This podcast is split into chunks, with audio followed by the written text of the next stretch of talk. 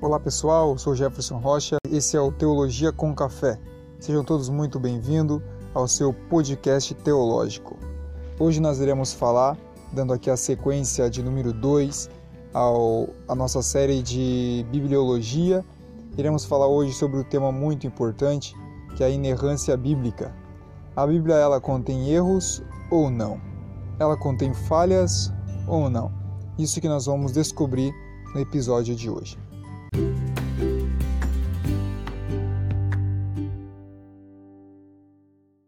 A doutrina da inerrância bíblica significa crer que a Bíblia não possui erros.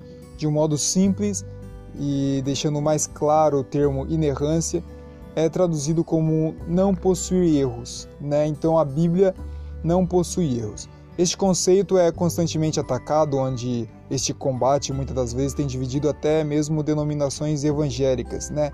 Denominações protestantes. Estabelecida a autoridade bíblica, como foi falado no primeiro podcast, é importante entender também a sua inerrância. Depois de descobrir a autoridade da Bíblia, temos que descobrir a inerrância bíblica. O fato de que a Bíblia não fala sobre a sua inerrância, É, usando este próprio termo, não quer dizer que essa verdade não seja exposta pela própria Bíblia. É como a simples doutrina da Trindade, a qual ela não é apoiada por um texto sequer que contenha a palavra Trindade na Bíblia, mas nem por isso ela deixa de ser menos verdadeira e menos bíblica, né? Do mesmo modo, Jesus também nunca disse "Eu sou Deus". Contudo, a Bíblia nos deixa a evidência que atesta assim a sua divindade. Esse tipo de exigência de só se crer se houver um versículo que com todas as letras exponha e encerre a questão, não é o meio mais correto de uma interpretação saudável das Escrituras.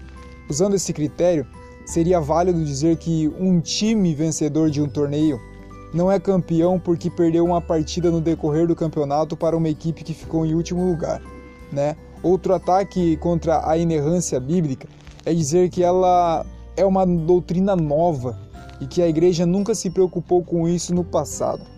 Isso é um, uma grande falácia, porque a inerrância bíblica, na verdade, sempre foi defendida, sempre foi defendida por pessoas como Jesus, lá em João capítulo dez, versículo trinta e cinco, e também por Paulo, lá em segunda Timóteo, capítulo três, versículo dezesseis.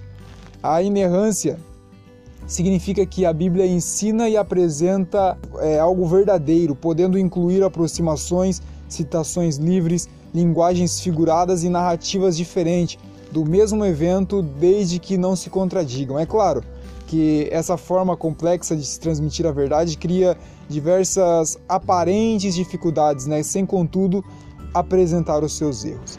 Marcos capítulo dez, versículos quarenta e seis ao cinquenta e dois, assim como também Lucas capítulo dezoito, versículos trinta e cinco ao quarenta e três, é, contam que Jesus ele cura um cego em Jericó, enquanto Mateus capítulo vinte, versículo vinte e nove ao trinta e quatro, diz que eram dois cegos.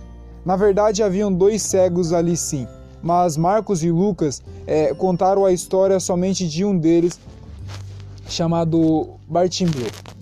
O entendimento do tipo da linguagem usada é, pelos autores devem ser levado em conta, assim também como o seu próprio propósito. Então, a linguagem do autor, assim como o propósito dele, deve ser levado em conta quando fazemos a interpretação da Bíblia. As evidências de Mateus capítulo quatro, do versículo um ao onze, né, quando Jesus ele é, ele, ele é tentado por Satanás no deserto, Jesus ele se refere às Escrituras dizendo que o homem deveria viver de toda a palavra que sai da boca de Deus, assim fazendo citação também a Deuteronômio capítulo oito, versículo três. Quando Satanás ele cita o Salmo noventa e um, do verso onze ao doze, ele oculta uma parte do verso onze, que muda assim completamente o sentido do texto, mostrando de que a ideia é, não era a de que Deus protege de riscos desnecessários e descabidos. Jesus ele responde que fazer uso do texto deste modo era atentar ao próprio Deus, já que o homem deve viver de toda a palavra que procede da boca do Deus, o Todo-Soberano. A resposta de Jesus a Satanás foi muito simples e muito direta. Ele responde dizendo: está escrito. Ou seja, Jesus, ele assim também, ele crê que a Bíblia não possui erros e ele se defende é, é, é, da tentação de Satanás usando a palavra contra ele mesmo, dizendo está escrito. Ele creu serem verdadeiros os eventos envolvendo os dias de Noé, Mateus capítulo vinte e quatro, versos trinta e oito e trinta e nove, assim como Lucas capítulo dezessete, versículos vinte e seis e vinte e sete. Jesus ele também confirma a destruição das cidades como Sodoma e Gomorra e a historicidade da história de Ló e de sua esposa, Mateus capítulo dez, versículo quinze, como Lucas capítulo dezessete, versículos vinte e oito e vinte e nove.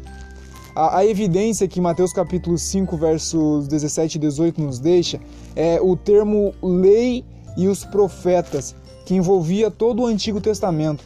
Jesus disse que ele jamais passaria sem que se cumprisse nem mesmo um i ou um tio, né, que seja a, me, a menor letra ou o menor traço.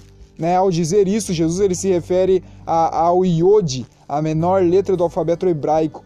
Também ele se refere ao que é chamado de um tio ou o traço, que é um pequeno sinal gráfico que diferencia letras hebraicas muito parecidas, como o bet, o, o kaf e o dalet, né, e o resh também.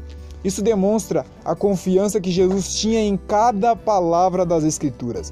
Além de Jesus, homens na história como Agostinho, ele afirma dizendo da seguinte maneira: as consequências mais desastrosas devem seguir-se à crença de que existe algo falso no livro sagrado.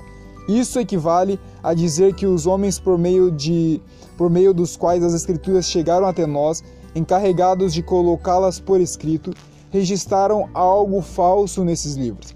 Se nesse sagrado santuário de autoridade se admitir a possibilidade de haver uma só declaração falsa, não restará uma única sentença desses livros que, parecendo alguém difícil de praticar ou de nela crer, não possa ser explicada pela mesma regra fatal como uma afirmação na qual o autor intencionalmente declarou, o qual não era verdade. Tomás de Aquino também, na Suma Teológica, ele nos diz: nenhuma falsidade pode fundamentar o sentido literal das Escrituras. Um dos pais da Reforma, como Lutero, ele escreve da seguinte maneira: as Escrituras jamais erram. John Wesley, um grande avivalista da, da história, ele nos diz: se existe qualquer erro na Bíblia, bem, poderiam existir mil deles. Se existe uma só falsidade naquele livro, não proveio do Deus da verdade. E aí entra uma pergunta muito comum, né, que a gente sempre ouve. Porque existem várias traduções com, com diversas formas que parece que é contradições. Aí nós olhamos para a forma com que as traduções são feitas nos dias de hoje. Quando nós falamos que a Bíblia não contém erros, nós não estamos dizendo que as traduções que estão nas nossas mãos não há erros.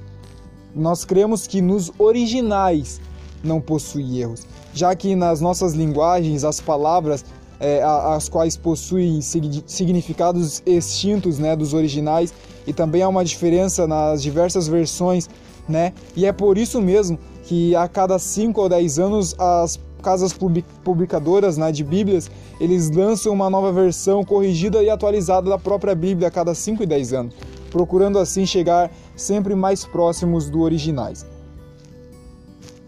Então, um, um termo mais simples, mais direto, uma forma de se chegar mais próximo do, da, da origi, do original bíblico é nós olhar todas as versões, principalmente tentar trazer aquelas mais próximas dos originais, tentar trazer a, a, a tradução mais próxima do grego, mais próxima do hebraico e do aramaico. Somente assim nós conseguiremos perceber e entender que a Bíblia por si só não contém erros.